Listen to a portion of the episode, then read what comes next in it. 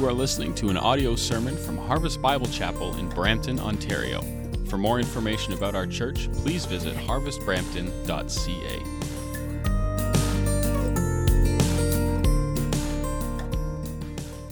Amen. Let's pray together.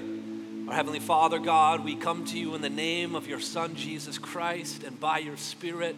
We come to you right now because you have promised to never leave our side, to always be with us, to never forsake us, that nothing can separate us from your amazing love. And so, God, I pray right now that as we open your word to, to speak about a very uh, important a theme, to, to talk about a topic that, that all of us will, will face at, at one point or another, if not on a daily basis, God. I pray that you would help us. I pray that you would uh, speak to us and, and, and challenge us from your word. Lord, I pray that you would uh, do this in Jesus' name.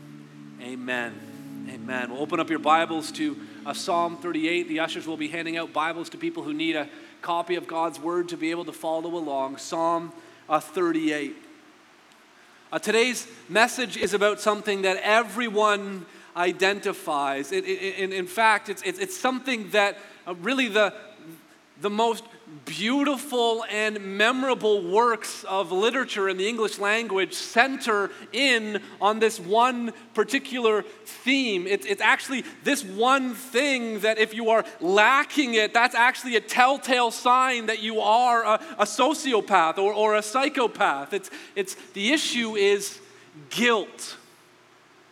Uh, Shakespeare's most well known plays, I mean, Hamlet was all about trying to catch a murderer in his guilt, experiencing guilt. Macbeth was all about Macbeth wrestling with guilt. So, this is something that every single human being experiences and deals with.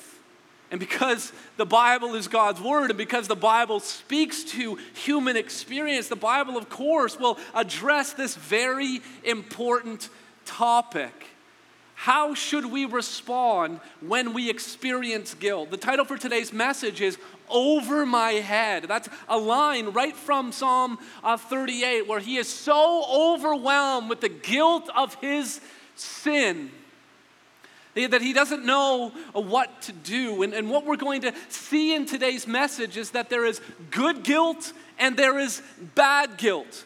There is, a, there is a certain kind of guilt that we can feel, a guilt that actually comes from God. It's good guilt that guides us to God. That's what Psalm 38 is about. But we also, as we read Psalm 38, we also need to keep in the back of our mind that there's such a thing as bad guilt. You see, good guilt works at conviction to, to convince us that we've done something wrong so that we'll change. But bad guilt doesn't work at conviction, it works at condemnation. Good guilt is designed to actually help us to change our ways. If we've turned away from God, good guilt helps us turn towards Him. But bad guilt doesn't help us, it harms us. And it tries to convince us that God doesn't want us anymore because we're so guilty.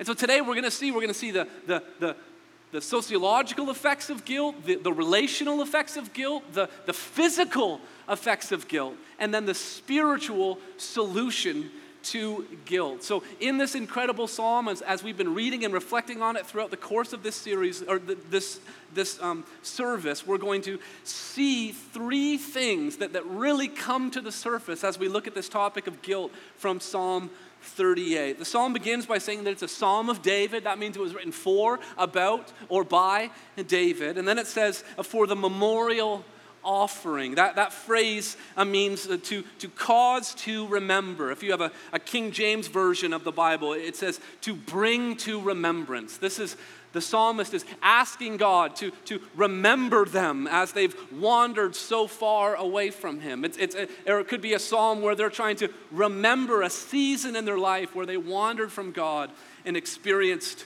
His mercy.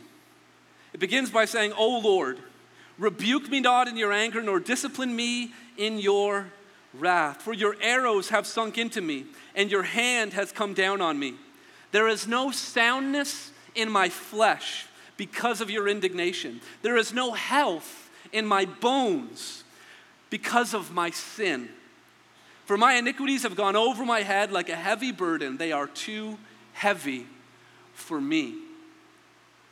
As we look at this topic of guilt and how God actually uses guilt to cause us to turn away from our sin and to turn away from Him. Here's the first thing that, that, that, happens in our lives when we choose to sin and when we experience guilt over our sin. Here's something that the psalmist is experiencing. Here's something that I've experienced. I wonder if you've experienced it too. That when we feel guilty, we experience affliction in our bodies and in our souls affliction that's physical, it's in our body, and it's also spiritual in our souls. If you look at verse 3 that I, that I just read, it says, There's no soundness in my flesh because of your indignation. There's no health in my bones. He's talking about our physical flesh and blood, our bones. And he gives the answer at the end of verse 3 because of my sin. You see, sin is breaking away from God's good plan. But here's the thing God's good plan is bigger than just us in our lives. God's big plan involves the whole universe, it involves the physical world around us. And so when we choose to sin, when we break off that relationship with God, it not only affects us spiritually and how we relate to God, it actually affects us physically as well. That, that when we feel those guilty feelings, you can feel it in your stomach, your heart beats a little faster. All of that is described right here in Psalm 38. But there's a purpose. If you, if you look at, go back to verse 1, it says, O Lord, rebuke me not in your anger, nor discipline me in your wrath. The psalmist knows he's done something wrong. He's, he knows it's because of his sin. He's crying out to God for, for mercy.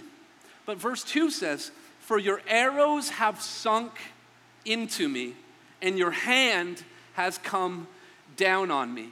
You see, God shoots the arrows of suffering at us to wake us up, to make us aware that we have sinned. It's actually a mercy that He brings about this pain. He, he he brings about this affliction so that we would be made aware, so that we don't hurt ourselves anymore by continuing along a destructive path. But, loved ones, it's so important that we understand the difference between good guilt and bad guilt. Can you think of another place in the Bible where it talks about arrows? It's not God that's shooting the arrows, isn't, isn't it? It's Ephesians chapter 6 the fiery darts of the enemy. That's why we need the shield of faith why? Because God may shoot an arrow of pain to show us, whoa, I, have been sinning. And, and I need to stop doing this, and I need to repent, and I need to turn to the Lord. But right along with that, Satan's going to shoot some arrows at us as well. Not arrows of conviction, but arrows of condemnation. Arrows that are saying, You've gone too far. It's too late. You've messed up too bad. God doesn't want you anymore. That's why we need the shield of faith to say, No, God is using this guilt to draw me back to Him, not to draw me away from him. So the psalmist is experiencing this, this affliction in his body. He, he's actually physically sick, and he, he, he sees the root cause of his physical sickness to be his own sinful choices. If you look at verse 5, it says, My wounds stink and fester because of my foolishness. I am utterly bowed down and prostrate all the day. I go about mourning. For my sides are filled with burning, and there is no soundness, that means no health, in my flesh. I am feeble and crushed. I groan because of the tumult of my heart. Now, I want to I want to clear something up that's very, very important. Because there's a lot of confusion about the relationship between our sin and sickness. And there's actually a lot of false teaching uh, even in our city, about the relationship between being sick and falling into sin. Listen, not all sickness is a result of sin, and not all sin results in sickness. You remember in John chapter 9 when Jesus and his disciples they sort of stumble upon this guy that was born blind? And the disciples ask the question, Jesus, who, who sinned? Whose fault is this? Was it the parents or was it was it him? Is that the reason why he's blind? And Jesus said, It's neither.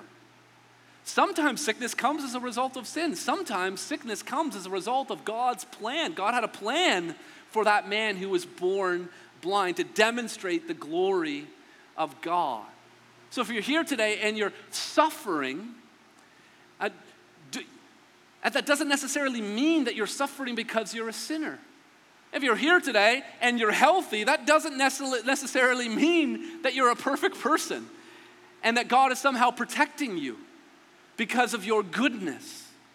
No, we live in a broken world, and sickness comes because of our sin, and sickness comes just because, because it's part of God's plan.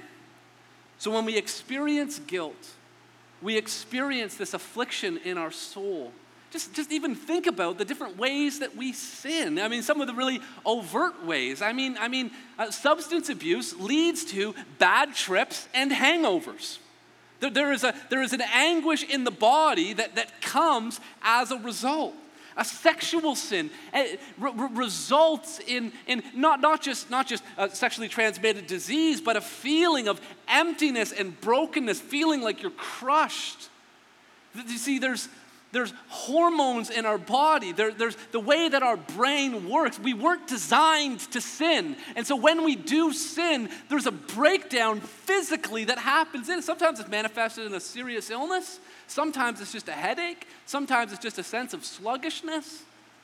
But we are spiritual beings and we are physical beings, and we can't differentiate. We, we, can't, we, can't, we can differentiate, but we can't separate the two. They're interrelated. And listen, oftentimes God is using those things, the natural consequences of your sin, your, the emotional and physical reverberations of, of what you did, he uses those things as arrows to capture your attention. He uses it as good guilt to guide you back to God. And so this psalmist is experiencing all of these things. And notice how he is turning to God. Look at verse 9. Oh Lord, all my longing is before you. My sighing is not hidden from you. He knows that God is omniscient. He knows that God saw all of his sin. He knows that God now sees all of his groaning and the misery that he finds himself in.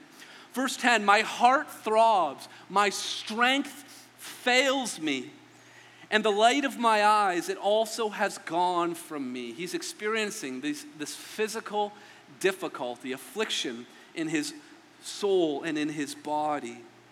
But not only that, if you look at verse uh, 11, it says, My friends and my companions stand aloof from my plague, and my nearest of kin stand far off. Not only do we have affliction in our bodies and souls, loved ones, we also experience tension in our relationships.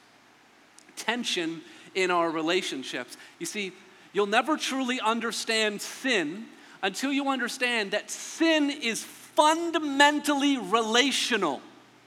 It's not just about breaking rules. It's about rebelling against the God who created the universe and who loves you and who gave you everything that you have. It's fundamentally relational.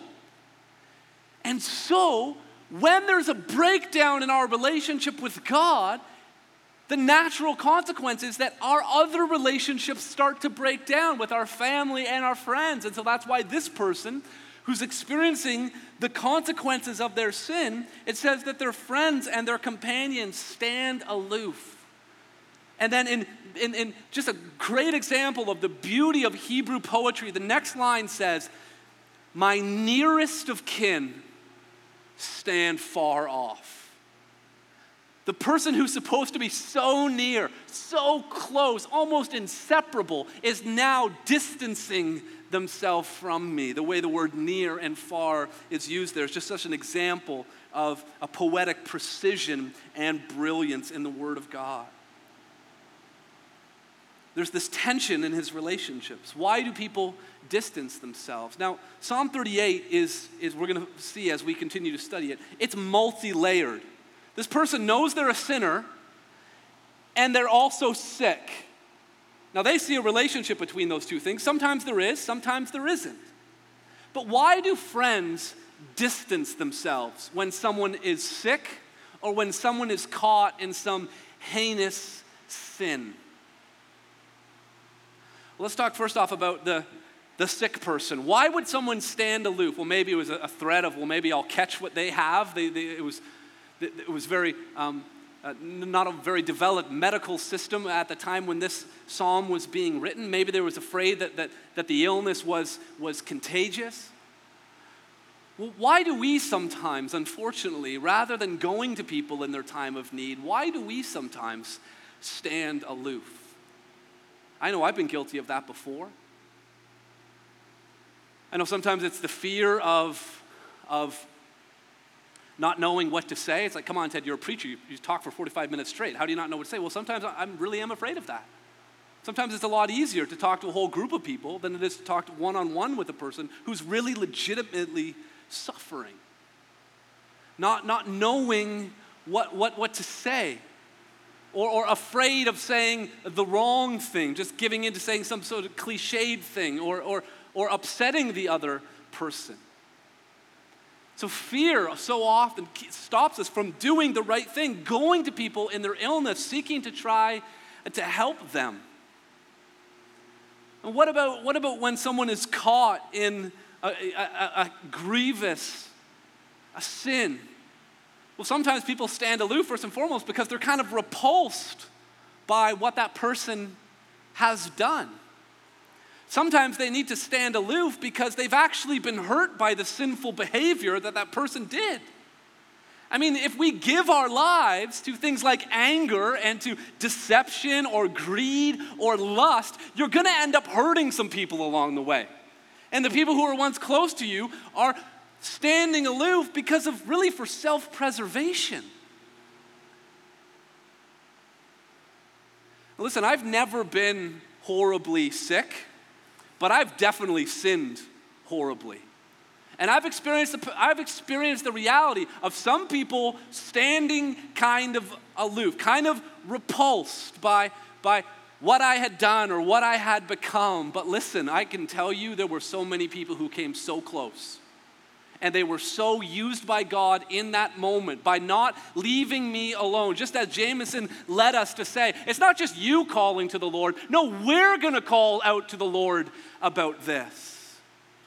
And as I was reading Psalm 38, as I was experiencing my, as I was re- reflecting on my own experience and thinking about our own church, I just wrote down, may this verse never be quoted by a member of our church family. May, may this never be the experience of someone who's caught in some sort of habitual sin or did something that they per- totally regret. May it never be said of someone who is sick and, and suffering. May they never say, My friends and companions stand aloof from me, and my nearest of kin stand off. May we be a church that goes to people in their time of need. May we, be a, may we be a church that loves people the way that God loves us. In our sin, in our suffering, comes to us. So this person is experiencing uh, isolation, alienation because of their sin, because of their suffering. So they're all alone. They're, they're abandoned, but the truth is, they're not by themselves. They should be surrounded by family, but instead they're actually surrounded by their enemies. And another layer of this beautiful psalm is added in verse 12. Those who seek my life lay their snares, and those who seek my heart speak of ruin and meditate treachery all day long. And so you've got the layer of sin, and then the layer of suffering and sickness, and then another layer of being added here is enemies trying to persecute and harm this person, trying to kick them when they're down. They're already feeling guilty, they're suffering from this illness, they're down in the dumps, and, and these people who are out to get them are trying to pour salt on the wound. They're trying to make it worse, they're trying to add insult to injury.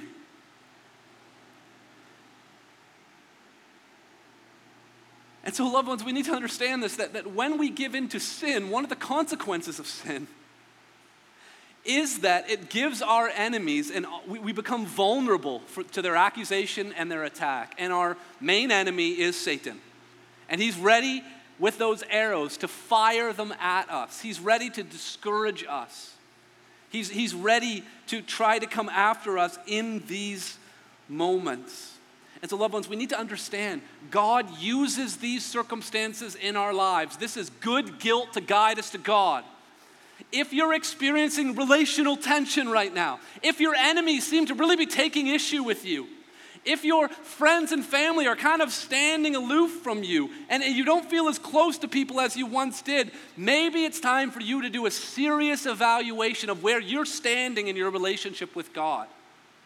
And how, how is your belief in God reflected in your behavior? Because God might be using that circumstance, that relational tension, to draw you back to Him, to allow you to see the natural consequences of your sin.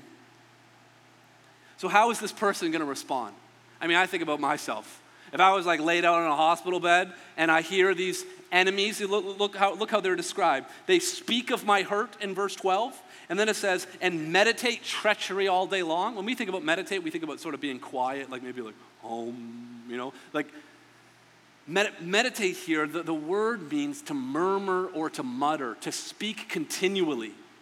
And so the person's like lying there in bed, has hardly any strength, and they can hear their enemies whispering outside in the hospital hallway, this is how we're going to bring him down, and this is what we're going to do. And he, he's, he's finally going to get what he deserves. And they're, they're, they're chirping, and they're talking, and they're planning, and they're plotting. Now, if that were me, if that were me, you can bet that I'd be trying to get up out of that hospital bed as quickly as I could and get around the corner of that hallway and give them a piece of my mind and set the record straight. You can bet that I would try to defend myself in that moment. That's why what happens next is so shocking.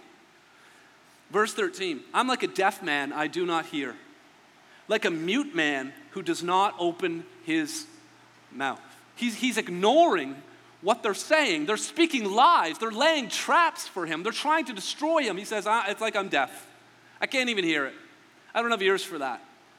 And I'm I'm not going to speak out. I'm like a mute man. And then verse 14 I have become like a man who does not hear, in whose mouth are no rebukes. Well, why, why doesn't he defend himself? The answer is in verse 15. But for you, O Lord, do I wait. It is you, O Lord, my God who will answer. Now, the experience of the psalmist in Psalm 38 is pretty unique. Sin, sickness, and enemies coming after you. I really hope that that's not happening to anyone here right now. If it is, we need to pray for you.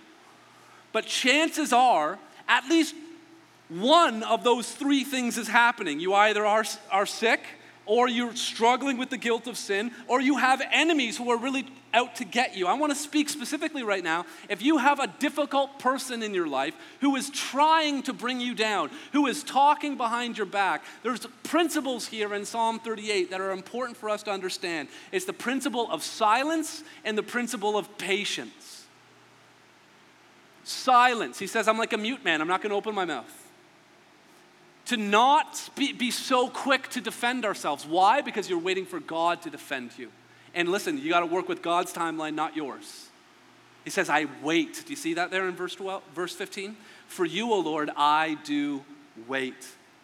And so when you feel the need to, to share your side of the story or set the record straight or, or, or give a comeback to someone who's attacking you, remember Psalm 38 silence and patience. Not just because silence in and of itself is good, not just because patience is a, is a good character quality to have, because you are being silent because you're trusting that God will speak. And you are being patient because you know that God will come through. And that's what the psalmist knew. And so rather than talking to his enemies, he talks to God. Verse 16 For I said, Only let them not rejoice over me who boast against me when my foot slips. For I am ready to fall, and my pain is ever before me. So the psalmist is going through this painful experience, physically and now relationally. His friends aren't there for him, his enemies are attacking. All of these things, all of these are a means by which God is seeking to draw the psalmist to himself using good guilt to guide the psalmist to God. And here's what will ultimately happen. If you allow guilt to take its natural course, if you respond to what God is doing, then you will ultimately see this not just affliction in your soul and body, not just tension in your relationship, you will also see salvation from our God. You'll also see salvation from our God. The turning point, verse uh, 18 I confess my iniquity and I am sorry for my sin. He brings it before the Lord. He confesses that he has sinned. He knows, as he acknowledged right from the very beginning, that this, this suffering is a result of his sin. Then in verse 19 it says, But my foes are vigorous and they are mighty. And many are those who hate me wrongfully, those who render me evil for good, accuse me because I follow after good. Now, this might mean, I mean, is this guy out of touch with reality here? Why is he saying that he does good now? He just acknowledged that he had sinned.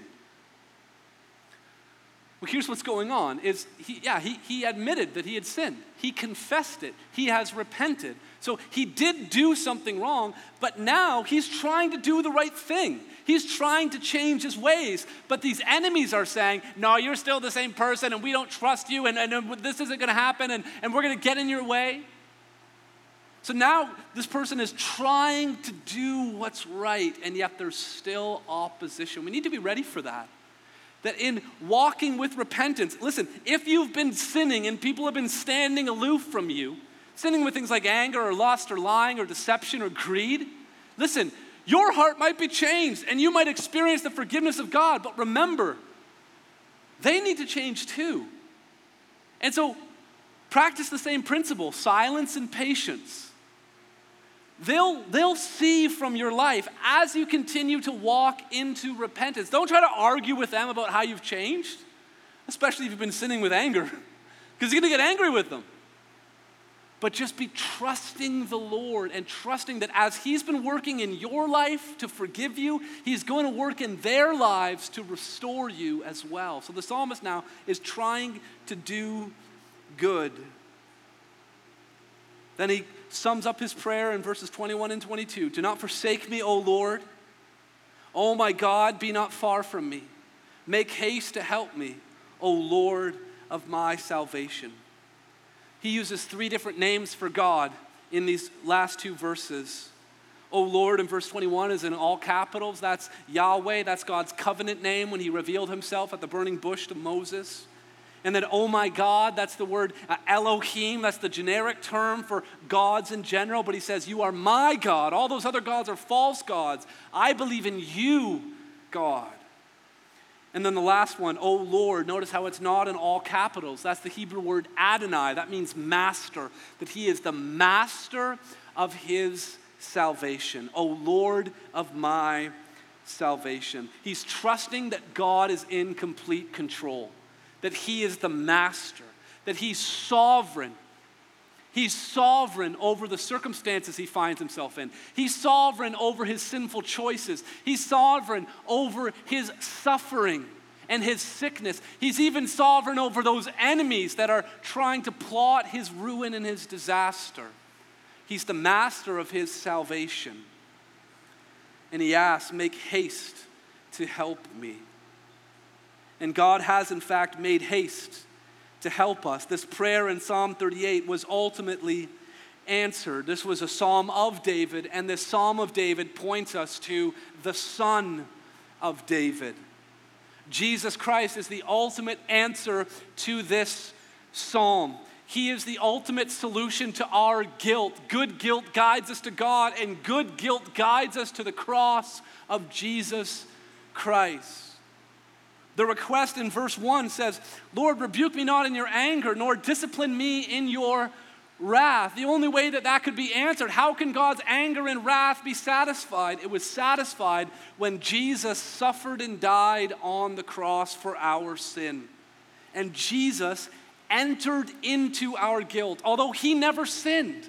This, this psalmist is suffering, and he's suffering because he knows he sinned, but Jesus never sinned, and yet he fully identified with us in our guilt. Our iniquities went over our head, our heavy burden was carried by him.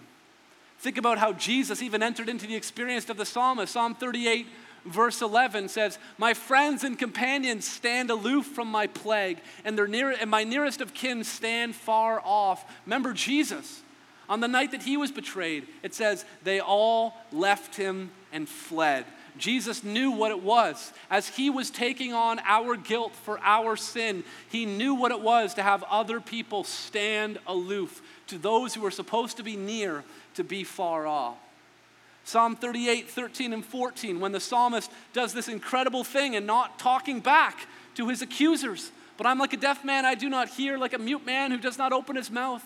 I have become like a man who does not hear and in whose mouth there are no rebukes. How could anyone do that? Has anyone ever really done that perfectly? Well, Jesus did.